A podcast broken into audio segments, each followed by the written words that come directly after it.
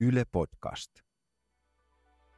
Et sä voi näpytellä tolleensa siihen alkuun. Se kuuluu se näpyttely. Panu, älä näpyttele. En näpyttele. Tämä on vikasietotila.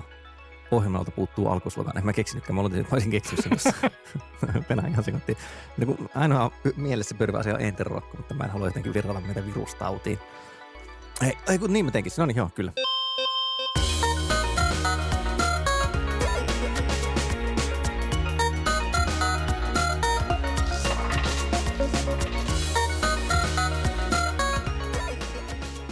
Tämä vikasietotila, podcast-maailman enterorokko, eli monimuotoinen tauti, joka kerran kun tarttuu, niin siitä ei pääse eroon. Meistä millään tosin me emme aiheuta kutinaa jalkapohjiin, vaan tuotamme hyvää oloa aivokuoreen.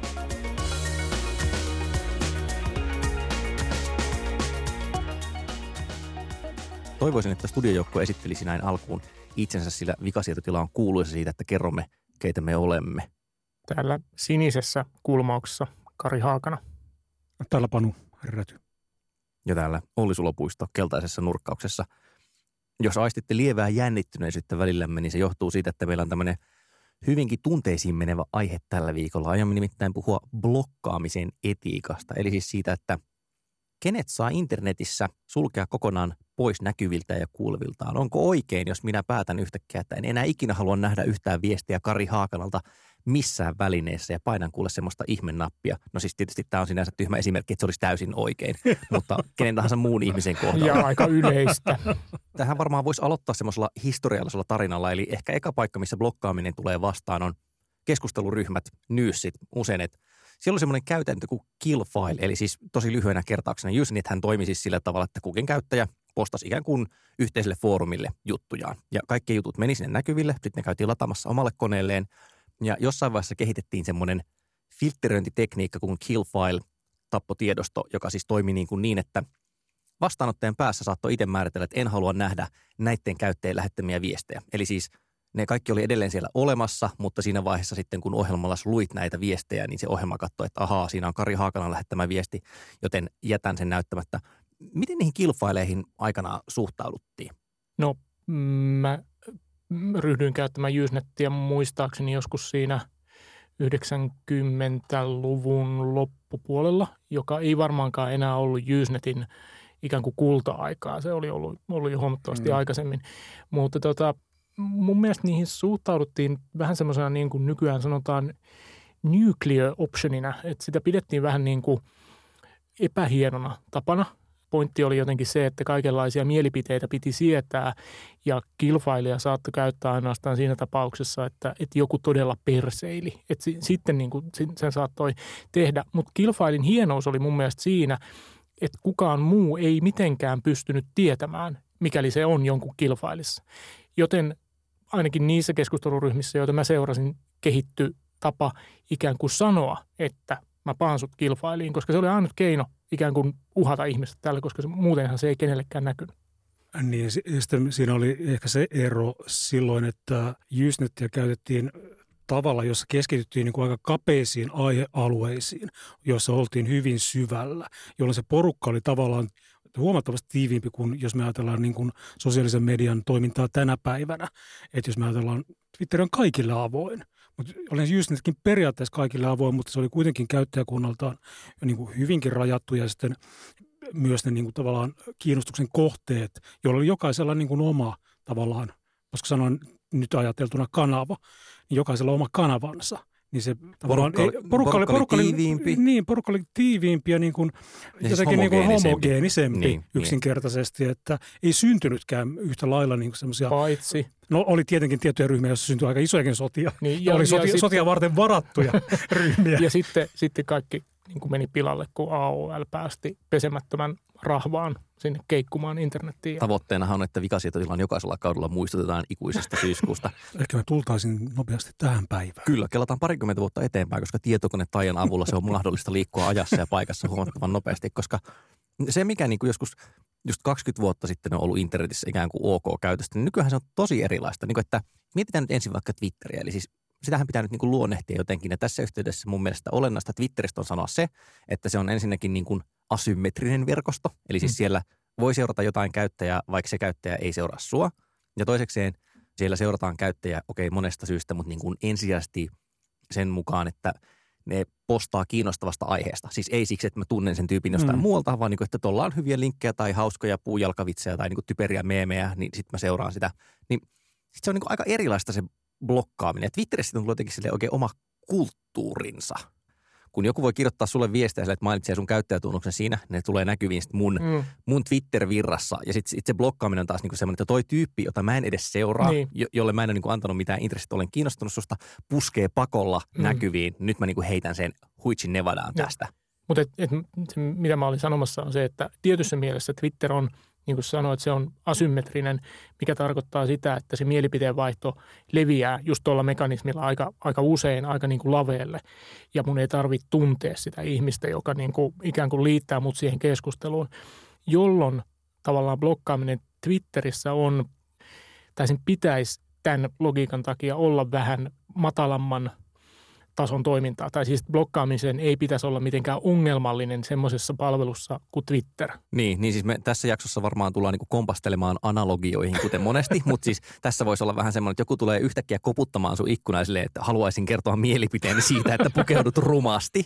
Ni, niin varmaan useimmat sanoisivat, että on ihan ok niin vetää se ikkuna kiinni ja sanoa sille tyypille, että ei kiinnosta, vetää verho kiinni. Mm. Jos me ruvetaan purkaan sitä, että mitkä ne tavat sitten niitä syyt blokata on, Karilla tuli nyt niin kuin yksi esimerkki, mutta mitä ne muut on? Siis mun mielestä blokkaaminen on aina niin kuin merkki siitä, että ihminen, joka blokataan, ei keskustele semmoisella tavalla, joka mun mielestä on mielenkiintoinen tai hyväksyttävä tai, tai mitä ikinä.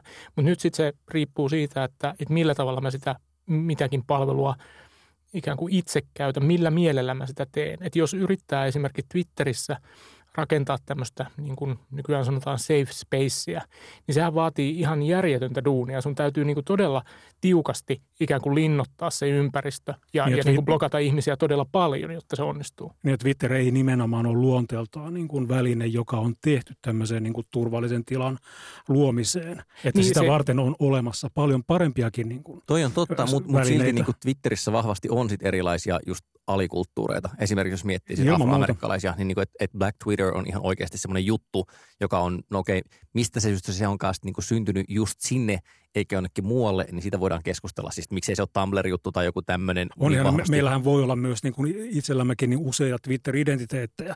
Mä voin esiintyä omalla nimelläni, mutta voi olla, että mulla on muitakin nimiä. Voi joilla, joilla, mä, joilla, niin. Mä tarkoitan vasta, että siinä on useita eri kulttuureja. Meillä voi olla niin kuin yksittäisellä käyttäjällä rinnakkain, kyllä, kyllä. Joissa, joissa on erilaiset toimintaperiaatteet. Mutta silti tosiaan niin kuin eletään, siis on olemassa vain yksi Twitter-palvelu, jossa niin kuin lähtökohtaisesti kaikkien viestit näkyy kaikille. Toki sitä mm. voisit säätää eri tavalla, mutta niin kuin periaatteessa tosiaan sen järjestelmän tekniikka ja design on semmoinen, että kuka tahansa voi tulla puhumaan mulle ja vastaavasti mä voin puhua kenelle tahansa. Niin se on se mm. lähtöoletus. Ja, ja nyt tässä nyt ehkä tullaankin niinku siihen, just siihen ydinkysymykseen, että no onko se sitten niinku okei, okay, jos mä, mä siis kirjaudun palveluun, jolla on satoja miljoonia käyttäjiä maailmassa, onko se jotenkin niinku hassua sitten, että mä rupean siellä sanomaan, että mutta sinä et saa nähdä minun viesteeni ja sinä et saa nähdä minun viesteeni. Ja niin, ja tässä on jotenkin korostuu se, että vaikka nämä alustat on yhteisiä, niin ihmisten vuorovaikutuksen mallit on hyvin erilaisia. Mm. Että me ollaan niin kuin erilaisissa kulttuureissa siellä tavallaan, että me ollaan paljon kauempana, niin kuin, ne mallit voivat olla paljon kauempana kuin esimerkiksi niin kuin kansallisuuksien väliset erot. Joo, että siinä tavallaan hämää se, että käytetään samaa tekniikkaa, vaikka mm. siellä sitten niin nimenomaan hengaillaan kuitenkin eri tavalla. Kyllä, nimenomaan. Ja tavallaan että siellä on niin kuin sisäisiä ryhmiä, niin kuin jos mä seuraan omankin, ihan niin kuin oman nimeni niin kuin alla pyörivää niin kuin Twitter-feedia, niin onhan siellä niin kuin selvästi niin kuin segmentoituneita ryhmiä. Joku päivä sun pitää paljastaa myös sun muut Twitter-tilit, koska tästä niin kuin vihjeitä lipsuu koko ajan vaan niistä.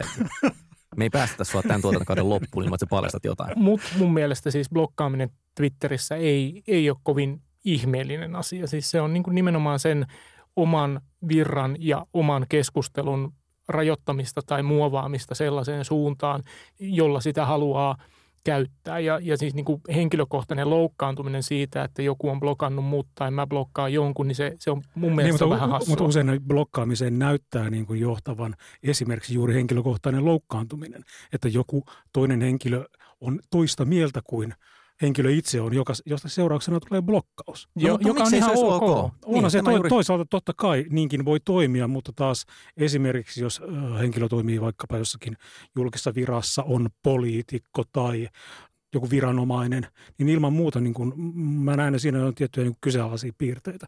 Niin siis, että voitaisiin ehkä piirtää joku jana, että okei, on, on varmaan muutamia semmoisia, jos nyt ei täysin selviä, niin, niin kuin, että melko selviä tapauksia, että on okei blokata, ja sitten vastaavasti muutamia tapauksia, joissa se on niin kuin hyvin – ei okei okay blokata. Et Jenkeissä väännetään vaikka sitä, että voiko Donald Trump omalta tililtään blokata niin kuin kansalaisia tai toimittajia tai muita seuraamasta sitä. Siis se on sinänsä triviaalia kiertää, ei ole kyse siitä, mutta ihan vaan niin kuin tavallaan juuri käytöstavan tai jotenkin korrektiuden näkökulmasta, mitä se tarkoittaa. Että joo, aivan näin. Et, niin, tai, tai viranomainen. Niin. Tai, Voiko Suomen niin poliisi lopettaa niinku seuraamasta niin mua, jos, niin kun... jos mä postaan niin tasaisin väliä ja on silleen, että kytät on skoudeja, hassuja meemikuvia, vaikka mm. kissoista, mm niin onko niinku ok, että Helsingin poliisi ei enää ota multa vastaan viestejä Twitterissä? Hmm. Toki se muissa kanavissa palvelisi mua edelleen. Mun, mun mielestä siinä nimenomaan sen, sen rajan pitää olla aika korkealla. Siis silloin puhutaan viranomaisista ja jonkin verran myös kun puhutaan poliitikoista, siis ikään kuin ihmisistä, jotka on vaikka eduskunnassa puhumattakaan ministereistä, jos niillä nyt olisi aikaa roikkoa Twitterissä, niin tavallaan se pitäisi olla aika korkea sen kynnyksen. Se pitäisi liittyä selkeästi johonkin niin kuin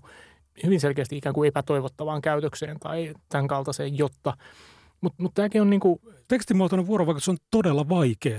Että se me ei pystytä niinku tavallaan välittämään niitä viestejä usein niinku juuri sillä tavalla tai tulla ymmärretyksi aivan niin kuin me toivoisimme.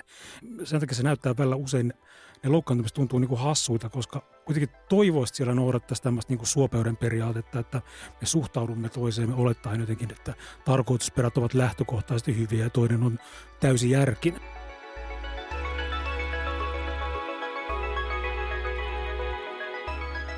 No laajennetaan, tai siis ei laajenneta, vaan vaihdetaan, koska tässä on tosiaan se, että, että se blokkaaminen tuntuu erilaiselta sen mukaan, missä palvelussa ollaan. Että jos vaihdetaan se Twitteristä nyt sitten Facebookiin, jonka luonne samalla tavalla kuvattuna kuin Twitterin on se, että Facebookissa suhteet on kaksisuuntaisia.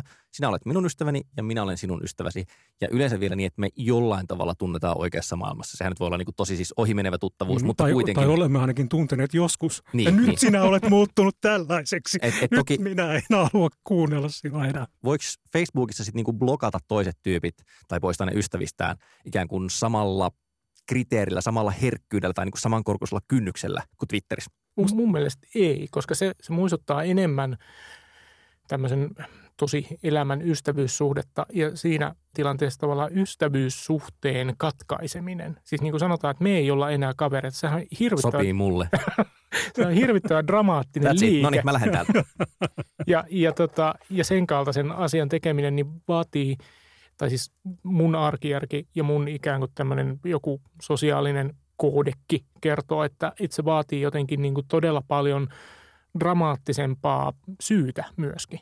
Eikö muuten... Niin se on jotenkin nolompaa, että niin kuin, no. niitä ajoita, kun itse käytin Facebookia enemmän, niin muista se tuntuu niin kuin tavallaan, että jos mä huomaan, että okay, tämä ystävä, jonka olen joskus tuntenut aikoja sitten, onkin muuttunut mielipiteiltään tämän tyyppiseksi, niin tota, yhtäkkiä tavallaan siinä on niin kuin kynnys, että okei, Aivan, tota... joo. Siinä on semmoinen Facebookin design-ongelma, että kun se tekee kaikista ystävyyssuhteista, tuttavuussuhteista samantasoisia, kun oikeassa maailmassa ne niin kuin kuihtuu automaattisesti. Eli siis juuri tämä amerikkalaisen mm, termi on silleen, että rasistinen serkku, joka asuu jossain siis keskilännessä. Niin että oikeassa elämässähän siihen ei tarvitse pitää yhteyttä. Mm. Facebook tietyllä tavalla niin kuin pakottaa, se vahvistaa sitä signaalia enemmän kuin mitä oikeassa elämässä kävisi. Oikeassa elämässä ei vaan niin tarvitsisi ikinä mennä niihin sukujuhliin, missä hänet tapaa. Mm. Ja Facebook vähän niin kuin pakottaa siihen, jolloin se myöskin pakottaa tavallaan aktiivisesti lopettamaan mut sitten, sen. Mut sitten Facebook niin ja vielä tulee ilmoituksia. Niin, mutta Facebook tarjoaa sitten niin kuin pehmeämpiä tapoja, että, että sun ei tarvitse nähdä ihmistä, mutta sun ei tarvitse myöskään blokata, eli ikään kuin totaalisesti hiljentää sitä tai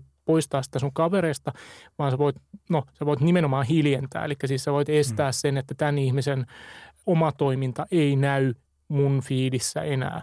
Ja se tieto tästä ei välity sille toiselle ihmiselle, vaan, vaan se jatkaa eloaan ihan niin kuin normaalisti. Eli siinä mielessä se muistuttaa enemmän sitä, sitä Usenetin alkuperäistä kilfailia. Vielä semmoinen kysymys, että onko niin kuin Facebook-ystävyyden katkaiseminen, niin miten se vertautuu siihen tosielämään? No siis voiko tehdä niin, että – että et mä lopetan Kari niin kuin meidän Facebook-ystävyyden, ja sitten kun me seuraavan kerran nähdään jossain kasvokkain, niin onko se niin kuin paljon kiusallista, vähän kiusallista? Mikä se niin kuin heijastus tavallaan tosielämään on? Mä sanoisin, että se on paljon kiusallista. Siis to, toki mä kiusaannut niin kuin herkästi. että tota, mut, Siihen mut on siis, rasvoja saatavilla. Okay, mutta, tuota, mutta kyllä mä sanoisin, että siis mä en muista omasta Facebook-historiastani, että mä olisin – kovin monen ihmisen kanssa niin kuin oma-aloitteisesti lopettanut sen ystävyyssuhteen tai sen, sen kontaktin. Mutta jos tämmöinen olisi, niin kyllähän siinä puhuttaisiin niin kuin aika niin kuin sillä Facebook-käytöllä, joka mulla on, tai sillä strategialla tai käyttötavalla, niin sillä, siinä puhuttaisiin aika niin kuin dramaattisesta muutoksesta. Hmm. Et se, se on niin kuin, lähin, lähin on niin kuin ero, että et eroa puolisosta. Se on niin kuin suurin piirtein sama luokka. Minkälaisia blokkauskäytäntöjä herrolla on Twitterissä? En muista, että olisiko kukaan, niin kuin, mä tiedän, että mulle ei ole varmaan niin kuin suoraan sanottu silleen, että hei, miksi et se seuraa mua, mutta se on ehkä tullut tavallaan niin kolmannen osapuolen kautta silleen ilmi jossain ryhmächatissa tai muussa tavalla, että, jo, että no Olli nyt ei enää seuraa niin kuin mua, mutta sitä ei ole sanottu mulle suoraan. On se niin kuin selvästi pienempi paha mä, kuitenkin. Mä en ole muistaakseni, en ole nyt sata varma, mutta muistaakseni mä en ole blokannut ketään. Mä oon kyllä ikään kuin hiljentänyt siis nimenomaan niin, että, että tämän ihmisen teot ei näy mun, mun fiidissä joitakin niin kuin kontakteja, mutta en, en muistaakseni ole blokannut. Mm. Mm. Niin, siis, niin mullakin se liittyy varmaan, niin kuin, koska seuraa aika paljon niin teknologiaa ja tämän tyyppisiä, niin ei välttämättä ikään kuin joudu sellaisen viestinnän kohteeksikaan, jota tarvitsi suoraan blokata. Mutta siis voisiko tästä vetää nyt semmoisen yleistyksen, että ikään kuin mitä niin kuin tiiviimpää suhdetta siinä mallinnetaan siinä tietokonejärjestelmässä, niin sitä pahemmalta tuntuu, jos sen sitten jollain tavalla katkaisee, jotenkin ilmoittaa, että ei. Joo, siis jos, mm. jos mennään sitten Facebookista Tinderiin, jota en ole siis käyttänyt, terveisiä kotiin, mutta olen kuullut. Mutta joka kerta saatat sen puheeksi, Tinder. Niin mun ymmärtääkseni Tinderissä blokkaaminen ei ole mikään issue, koska mm. Tinder on, on käytännössä, niin kuin, jos nyt hieman rumasti sanotaan, lihatiski, johon mennään etsimään seuraa ja se vertautuu baariin. Et jos joku tulee vonkaamaan baaritiskillä, niin on ihan ok sanoa sille, että ei kiitos, jos se ei ole miellyttävä tyyppi. Ja, ja sen takia Tinderissä blokkaaminen ei ole, se, se on ihan niin kuin fine.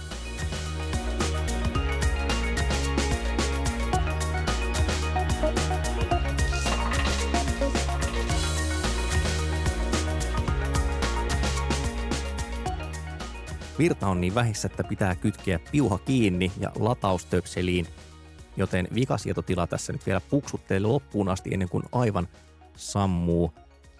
Tällä viikolla Panu Räty aikoo kertoa teille hyödyllisestä tietokoneaiheisesta tietokoneasiasta. Jos foliaattu ei ole kovin syvällä, niin kuin se itselläni usein on, niin tota, tietokoneen etäkäyttö on mahdollista Chroomin etäkäyttöpulikalla. Tämä on tämmöinen niin selainlaajennus, jolla pystytään ottamaan yhteyttä toiseen tietokoneeseen ja käyttää sitä etänä vähän niin kuin istuttaa sen koneen ääressä. Ja täällä voi niin kuin antaa esimerkiksi tietokonetukea kaverille tai käyttää omaa pöytäkonetta kannettavalla vaikkapa matkan päästä. Toimii Windowsissa, toimii Macissa, toimii Linuxissa. Nykyään toimii myös Android-alusta. Toimii kännykällä, olen, olen kokeillut Applen kyllä. Tota, iOS-laitteissa. Eli se vaatii tämmöisen niin Chrome Remote Desktop-laajennuksen – joka asennetaan niin Chrome-selaimen laajennuspuodista tai näistä mobiililaitteiden sovelluskaupoista. Oleellista tässä on siis se, että kysymys ei ole niin kuin pelkästään sen toisen koneen selaimen käytöstä, vaan se mahdollistaa niin kuin kaikkien sen toisen koneen etäyhteyden päässä olevan koneen sovellusten käytön. Hyvin helppo verrattuna niin kuin muihin tämän tyyppisiin sovelluksiin. Et erittäin helppo asentaa, hyvin helppo käyttää. Eli Chrome-etäkäyttö itse haluaisin tällä viikolla miettiä, että miten voi olla mahdollista, että vuosi on 2017, ihminen on käynyt kuussa semmoiset puoli vuosisataa sitten, mutta jumalauta, mikä läjää sontaa, langattomat Bluetooth-yhteydet kännyköissä, kaikkeen mahdolliseen. Siis niin kuin oikeasti, mulla on tässä älypuhelin, sitten mulla on tässä langattomat kuulokkeet, siis koska kuulokkeiden lankaamalla on huonoin idea, se on aina solmussa. Niin ei mene päivää, että mä joudut tota buuttaamaan jompaa kumpaa näistä laitteista ihan vaan sen takia, että se yhteys ei enää toimi. Mä tämän tästä kokonaan niin pois sen, että se välillä pätkii ja toimii huonosti, mutta niin kuin, että se on ikivanha protokolla, sitä on kehitetty. Se ei tee loppujen lopuksi mitään niin super monimutkaista, se välittää tietoa paikasta toiseen ei edes hirveän nopeasti, ja silti se ei toimi, siis koska mä en keksi niin mitään muuta selitystä sille kuin, että se on ikään kuin kohta, josta kukaan yksittäinen käyttäjä tai käyttäjäryhmä ei suutu niin paljon, kun se toimii huonosti – että ne voisi niin aiheuttaa muutoksen, siis valittaa kenellekään niin paljon, vaan se on just semmoinen, että tehdään minimitoteutuksella ja sitten niin toimii todella surkeasti, mutta kukaan ei kuitenkaan tätä kännykkää ostamatta vaikka sen takia, että siinä on surkea Bluetooth-yhteys, kuten lähes kaikissa Androidissa on, kuten esimerkiksi itselläni. Niin, mutta seurauksena tästähän on tavallaan se Bluetoothin balkanisoituminen, mikä me nyt nähdään, eli siis Applella on Beats-kuulokkeet ja, ja Apple on rakentanut kännyköihinsä Bluetoothin päälle tuleva ikään kuin ohjauspiirin kautta tekniikan, joka toimii sitten vain niiden Beats tai Applen omien kuulokkeiden kanssa. Ja Google tekee samaa Pixel-puhelinten ja, ja niiden uusien... Korjaisivat sen Bluetoothin jumalauta ei, sen Ei, sieltä. vaan siis niin kuin, tämähän tukee myöskin sitä ikään kuin sitä proprietääristä meininkiä. Tiedän, että, siellä niin, niin kuin mm. Applen, Applen AirPodit toimii Bluetoothilla, ja mutta Pixel, huonommin. Ja Pixel Budsitkin toimii periaatteessa Bluetoothilla, mutta paljon paremmin, mikäli käytät Pixel 2 puhelinta sen kanssa. Pixel Buds kuulostaa muuten joltain perheelokuvalta. Mutta Pixel Buds kuulostaa itse asiassa semmoisesta huumeelokuvalta. Ooh, I see pixels, man. Kari Haakana, mitä pitäisi lukea tällä hetkellä internetistä? Juuri nyt, juuri nyt, juuri niin, nyt! Pitäisi lukea New York Timesin Sunday Review'n juttu nimeltä Silicon Valley is not your friend, joka on itse asiassa pätkä Noam Cohenin tulevasta tai kai jo ilmestyneestä kirjasta. Mutta tämä on osa ehkä ihan viime aikoina, viimeisen vuoden, puolen vuoden aikana niin kuin virinneestä kriittisyydestä Facebookia, Googlea, Applea, Amazonia kohtaan. Siis tullut tämmöinen kirja nimeltä The Four, joka perkaa näiden, juuri näiden yhtiöiden valtaan nousua ja niiden vallan käyttöä. Ja Times on kirjoittanut paljon samasta, Guardian on kirjoittanut paljon sanoista, mutta tämä Cohenin essee tai, tai ote, otekirjasta on, on aika hyvä ikään kuin johdatus siihen, miten se nyt kauniisti sanoisi, kulttuurikritiikkiin, joka, joka liittyy piilaakson isojen yritysten toimintaan ja, ja miksi sitä kohtaan pitäisi olla kriittinen. No mehän me emme ole mitään niin paljon kuin kriittisiä piilaakson suuryritysten niin, toimintaa niin. kohtaan. Suuret saatanat siellä. Paitsi ehkä Bluetooth-protokollan niin. toteutusta. Rakas kuulija, on tullut taas aika jättää virtuaaliset jäähyväiset ja katkaista parasosiaalinen suhteemme hetkiseksi. Aina se tuntuu sitä pahalta, mutta tietysti lohduttaa se tieto, että me ei voi olla yhteydessä tällä välilläkin ennen kuin jakso tulee. Ja, ja Panu Räty seuraavaksi kertoo, että kuinka, kuinka me voimme olla yhteydessä. Sähköposti kulkee osoitteella vikasietotila.yle.fi. Twitterissä meidät tavoittaa hashtagillä vikasietotila ja Facebookissa vikasietotila-ryhmä. Ja meidät saa langattomiin tai jopa langallisiin kuulokkeisiin osoitteesta yle.fi kautta vikasietotila tai sitten Areenasta tai Spotifysta. Ja siellä yle.fi vikasietotilassa on myös tekstuaalisia artikkeleita, jotka ovat kuulemma ihan aidon kuulijapalautteen mukaan hyödyllisiä, koska tämä ohjelma ei sitä aina ihan täysin ole. Joten näin sanoineen kerromme myös, että tämän musiikin, joka tässä soi, on duunannut Juha Jaakkola, joka myös äänituotti tämän jakson ja näin myös sitten toteamme teille, että kiitos kuulemiin seuraavaan kertaan.